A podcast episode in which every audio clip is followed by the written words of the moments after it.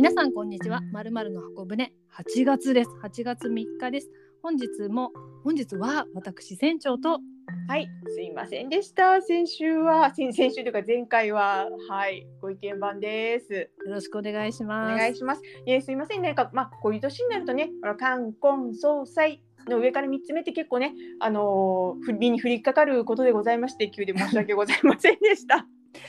いいえ、いえ、あのご意見番がいない回はどうだったのかなというふうに思いながら、いや。なんとか頑張ったんですけれども。あり、がとうございます。すごくいい回だったと思います。えっ、ともう二度とないようにしていただきたいと思います。ところでね、はい。なんか、ちょっと、あのまあ、田舎帰って、はい。まあ、田舎っても札幌なんですけどね、で帰ってなんか昔のお友達とかとも何人かあってちょっと昔のことを思い出してふと考えたんですけど、いやええ。そういえば販売員時代ってはい。ものすごい、はいその時若かったせいもあるんですけどものすごいこうちっちゃいこだわりいやちっちゃいって言ったら申し訳ないんですけど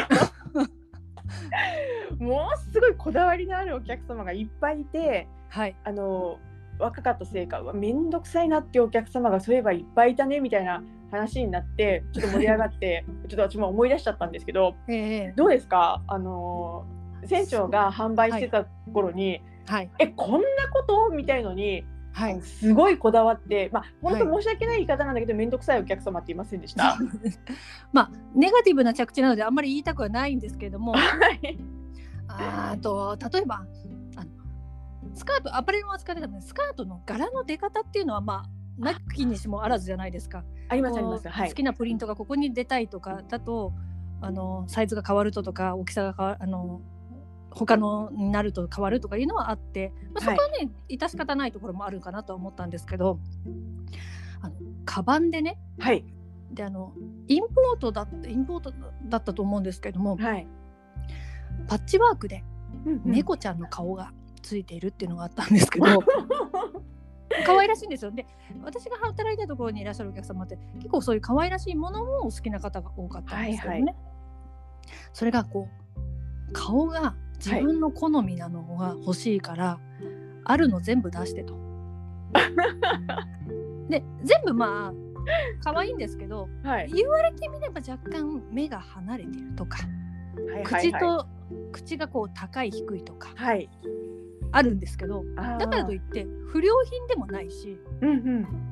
どれもちゃんと目と鼻と口がついている 可愛い猫ちゃんなんですけどあこの子はうちの子に似てるとかいうのとかあと この子は、うん、ちょっと怖い顔してるとかまあ絵なんですけどねパッチワークなんですけども 感情とかもちゃんとお客様お伝えしてくださり決められない。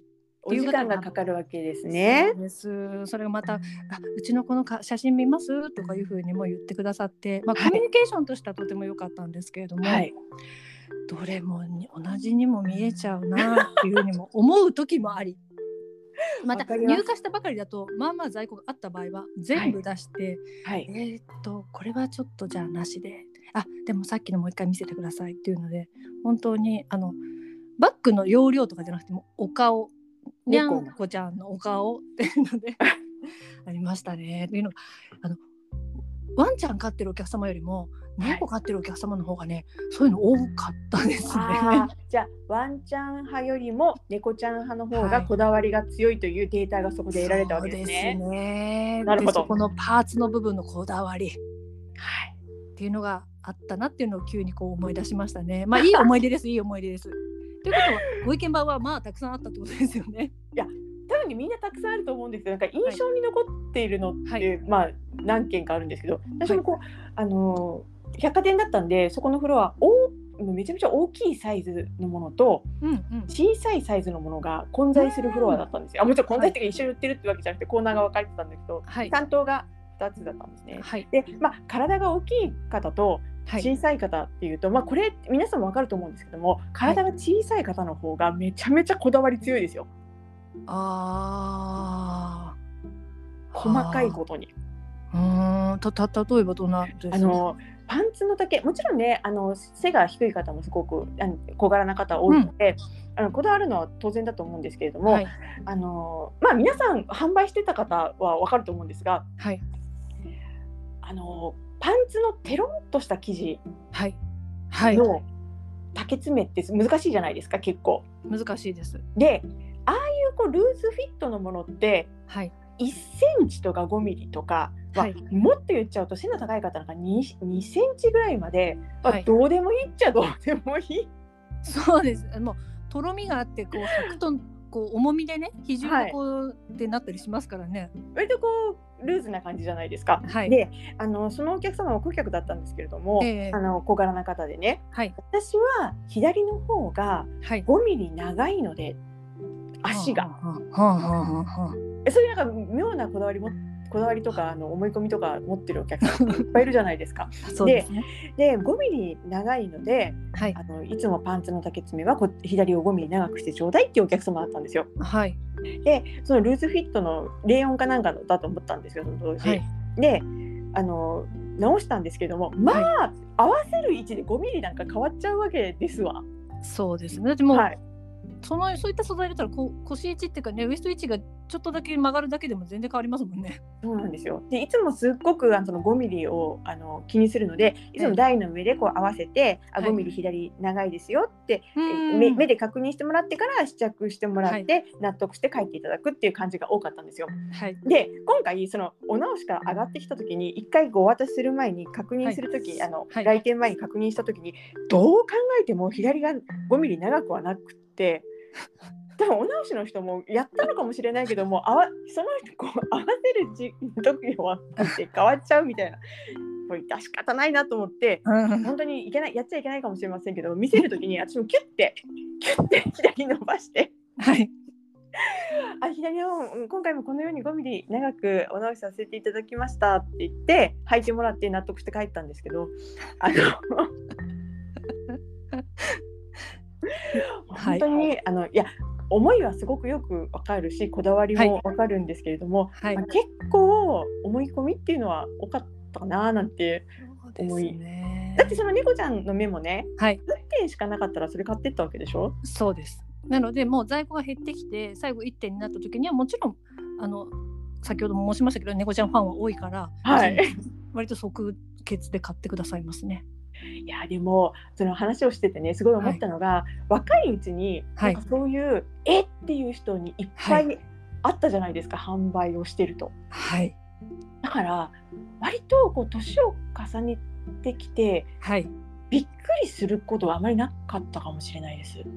そうですね。許許容範囲は多少広かったかもしれない。最初にで1日に相当量合いますもんそう。あのこだわりが強くはなかったとしてもいろいろな年代の方とかにお会いしますからね。うん。だからすごく若いうちにいろんな価値観、はい。あのいいことも悪いことも含めていろんな価値観に触れ合えたことはなんか人間形成の中ではい、販売の仕事やっててよかったなって思う瞬間だった、うん。思いません？なんかそれっと思ています。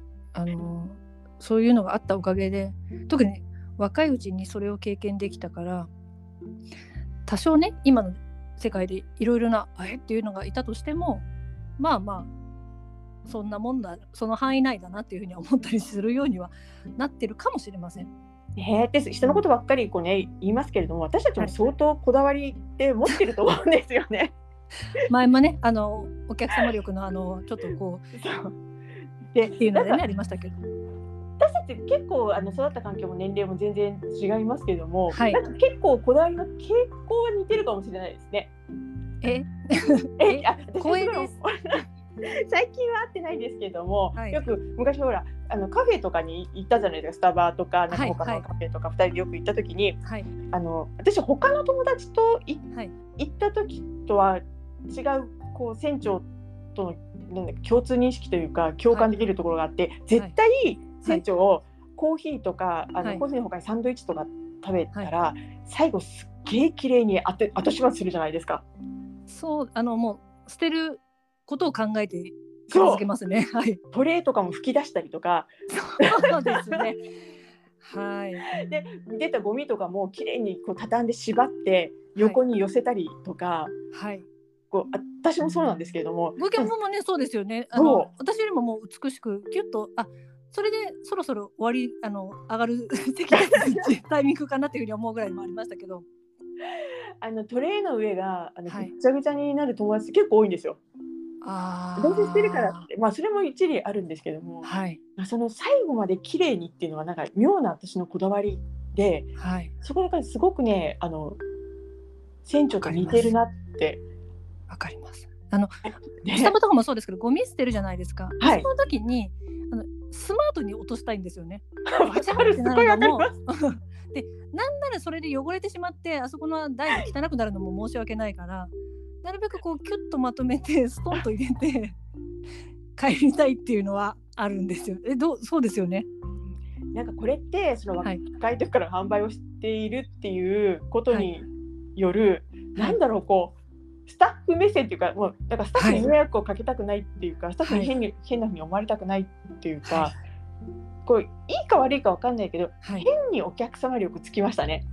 そうですね。だからもう本当トレイがあの食べ物のカスでボロボロってなってるとその上に重ねるのも嫌だから。その下に重ねるトレイの。嫌なこだわりおばさん二人ですね。まあ一応そんなに悪い方のこだわりじゃないから、まあ、許してで他の人にやれというふうに強要はしてないから。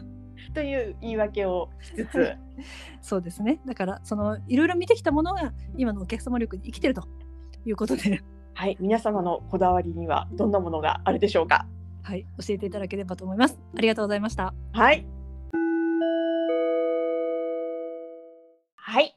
それではお待たせいたしました。船長の一品コーナー。パチパチパチパチパチパチパチパチ。ということで、今日は何を紹介していただけますか？はい前回ねあのもうご意見番がいないので省略しましたけども 今回瞑は想みたいですね。そうですよ 私ね心なしか私の声が楽しそうだなというふうに思っているとなんかこっぱずかしいんですけどねではいきます今回はビルケンシュトックってあの靴のサはいはい。ンダルとか、そちらのインソールです。インソールだけですか？はい。インソールだけです。というのがおすすめなので、ちょっとご紹介していきたいと思います。はい、お願いします。まず、うんとインソールっていうとこうスニーカーとかに入れることをイメージしやすいと思いますけれども、はい。パンプスとか、まあ、革靴とかスニーカー用もあるんですけども今回私はパンプス用の、まあ、革靴用のインソールというのがありましたので、そちらをご紹介なんですが、はい。これえ前の部分ではなくてかかとの部分かかとの部分土踏まずからかかとにかけてのインソールなんですね。ですので厚みえーとつま先の方にかかる厚みっていうのを気にせずに今お持ちの靴に入れることができます。かかとだけ。はい、あでしかも、うん、とゲル状のものではなくてコルクでできておりましておしかも圧縮コルクだからかかとの部分にしっかりホールドされて、ヒールを履いている方は特にありがちな長く履いていると少し前の方に滑ってしまうということを防げます。いいですね。そうなんですよ。でおまけにカポッとすぐ外せてもう他の靴に入れればまた履けるようなものですのであの一つの靴にもう入れてしまったから汎用性がないではなく今日履いていく靴に合わせていただくということもできるのでとても便利です。なるほど。少しまあデメリットと言いますとあのコルクでできておりますので洗ってどうってことはできないのでもうなるべくこう汚さないように履いていただくっていうことは必要なんですけれどもそれ以外の部分では素晴らしく便利なものです。と言いますのもビルケンシュトックはもともとインソールから始まったんですって。え、あのサンダ。ルからではなくて医療用のそのインソールから始まったブランドだからそれが実は影の何ロングセラーなんですよえーなので履いていただければ、まあ、ほぼ間違いないかな。ただ人によってその足の形っていうのがありますので合う合わないっていうのが出てくるかもしれないですけれどもはい。私あの前の会社の同期に勧めましてその子は3つ買いました。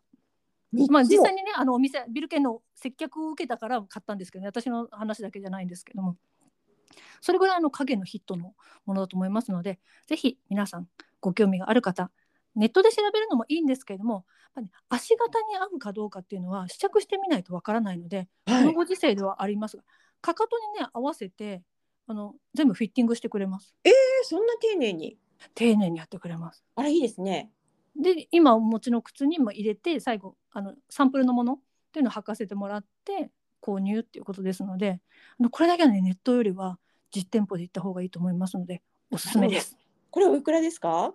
こちらは少し高いかもしれません。4180円です。えー、でもこれでね快適になるんだったらいいですよね。そうです。でもいろんな靴に入れることができますので、お仕事をしている方だったらもちろんですけれども、たまに履くヒールなどでも対応できますので、ぜひご検討ください。以上いいです。ですね。ありがとうございました。はい。はい、ではお待たせいたしました。後半は占いコーナーです。前回の私の棒読みよりは本人が話しますからね、楽しみにしててくださいね。ではご意見番今回のテーマは何でしょうか？はい。いや棒読みじゃなかったです。あ棒読みっていうかもうちょっとアレンジして読んでくれるかなと思ったんだけどな。いやいやいやいやいや。えー、はい、すいません。はい。お願いしますではですね、はいえっ、と密教と未弱の話をしたいと思います。密教どういう字を書くんですかね？とみあの身体検査の身、はいみにあの強い弱いですね。はい。であの未教と未弱ってあの、はい東洋の占いつまりあの四柱推命とか、はいえっ、と三名学ではよく使われる占いの技法の一つです。で、はいまあこれがどうだからもう全部わかるとかいうわけではないんですけれども、はいえっと持って生まれたエネルギーの強弱なんですね。へで生年え月。日から出すんですけれども、はいで今日はこうもお一人一人鑑定することはできないのであの、概要だけお伝えして気になる方はまたご連絡あの誕生年月日を教えていただければもうすぐ出ますので教えていただければなと思います。はいでこれで運勢の良し悪しは関係ありません。うん。なんかこう未弱弱っていうとなんかこう弱いみたいじゃないですか。そんでも。そう全然関係なくってはい。で未教の人とはい未弱の人では、その活躍できる分野が少し違ったりとか、うん。えー、と活動の仕方がやっぱりこういうふうにした方が効率的だよみたいのが実はあるんですね。で、えっと一番わかりやすい言い方は未教はエネルギーが強くて、はい。未弱はエネルギーが弱いんです。ほでこれまあ聞くとね弱いより強い方がいいじゃんって思うじゃないですか。う。うん。でもこれまた違ってはいこれ。持って生まれた宿命なので、はい例えば未教の人は何に例えるかっていうとこう、ねはい。燃料をたくさん積んだ大型ダンプみたいなものを想像していただきたいんですね。はい。だからわーって馬力はあるんだけれどもはい。小回りが効かないあ駆動力とかパワーみたいのはある。けれどもでも燃料いっぱい積んでるからはいそれを消費しなければいけない宿命にあるんですよ。へえ。で対して未弱っていうのはどういうことかっていうと、はいエネルギーが弱いっていうと例えると軽自動車みたいなもんなんですね。はい。あのパワーはそんなにないんだけれどもないですね。はい。小回りが効いたりとか、うんうんうん。こう器用に何かこう小さなことをちゃんとやるとか、なんかそういうイメージなんですよ。うん。だけどあんまり動きすぎちゃうと燃費こうあ燃料がすぐなくなっちゃうよみたいな。感じなんで、余るのも悪いし足りなくなるのも悪いのでまあおあいこなんですね。うんうんうんうん。でこれをこう宿命に当てはめるとどういうことなのかっていうと、はい密教の宿命を持っている人ははい。とにかくパワー全開に動いた方がいいんです。パワー全開に動く。はい。でつまりね多分生きてるうちに無理難題とか,、はいなん。か面倒くさいこととかはい。事件とかが起こりやすいです。へえ。ですのでそういうものに直面した時に嫌だなって思わずにあこれ私の宿命これは私のガソリン使うところって思った方がいいんですね。で対して未弱の人っていうのは、はい。あの割とこう体力的にはあんまりこうなんていうのかなパワーがあるわけじゃないんだけれども、はい。多分考えることとかつまりうん勉強をしなければいけないようなちょことにはい。小さい頃から直面したりとかはいす。ることがすごい多いんですね。はい。ですので、うーんとこれも例えると未教が体育会系未弱はが文化系、は みたいな感じなので、あ。はい。生き方例えば未教のお子さんがいる方ははい。あの甘やかしてはいけないんですよ。要は現実面に強い現実面って占いの世界でいうと物とかお金なんですけれどもはい。未教の人は物とかお金で苦労した方があのなんていうのかな、ええー、と大人になった時将はい来大成しやすいって言われてるんですね。だだからどんなにお金持ちの家であってもはい。いや今月のお小遣い500円ねみたいな感じであとはこうバイトして貯めましょうとかね。あで対して未弱は少しぐらい甘やかせてもいいんだけどあんまり無理させずにただあのこれどうしたらいいと思う？よく考えてねみたいはに教育した方が将来大成するって言われてます。ですので未教の宿命を持っている人はまずはい考えるよりも動く。え。へ未弱の人はエネルギーがないガソリンそんなに積んでないのでわはいーってこう思いつきで動くんじゃなくてはい。よく考えてから動くとという方が成功しやすいっていうふうに言われています。皆皆さんはどうでしょう？今までの人生を振り返ってきてどっち派だったと思いますか？なんて。にあれ二種類なんですもんね。そうなんですあ間がないんです間はどうなん。あの、はい。ただですねこれのあの占い勉強してすごいよく分かったんですけども、はい。市中水明でも流派によってはい。実はね私真ん中あたりなんですよエネルギーが。でですので あの流派によっては未教に分類されることもあるし未はい弱に分類されることもあるんです。うんですので私みたいな数値計算した数値だと、はいあ。の本当に真ん中ぐらいちょうどいいところを取っていかないとへなんか宿命通りじゃないみたいな感じになるんですえ。が、えっと、船長の場合は結構明らかな未教なので あのはい。えっと行動する方ですか？はい、ぜひがむしゃらに行動していただき私がそれについていくという方があの宿命通りでいいのかなって思います。なんとなくあの面倒くさいことがあるっていうので少しよぎったところがあったのであれもしかして私はそっちかな？なんていうふうに思ってたんですけどはいわかりましたじゃあ面倒くさいことカモンってことですねそうです。カモンめんどくさいことです。そうですねはい。ということで皆さんはい自分の、あの未教未弱知りたい方は遠慮なくおっしゃっていただければすぐ調べて返信します。今の時期は割とすぐ受け付けてくださるんですかね？でもね大丈夫です。あのそんなにねあのた大変な鑑定じゃないので数値出すだけなので、未教未教です未弱ですっていうふうに返信します。はでは生年月日を教えていただければ答えてくださるそうですので、いお願いします。ぜひとも何かありましたらこちらまでお願いいたします。はいでは次回ですね。次回は8月の19日はいを予定しております。はい予定しております。もしかしてはい次回はご意見番だけかもしれませんので、あれ？楽しみに。いやいやいや、まあ韓国総裁何もない予定ですけどね。大丈夫です。はい。ではまた次回皆様とお会いできることを楽しみにしております。さようなら。さよなら。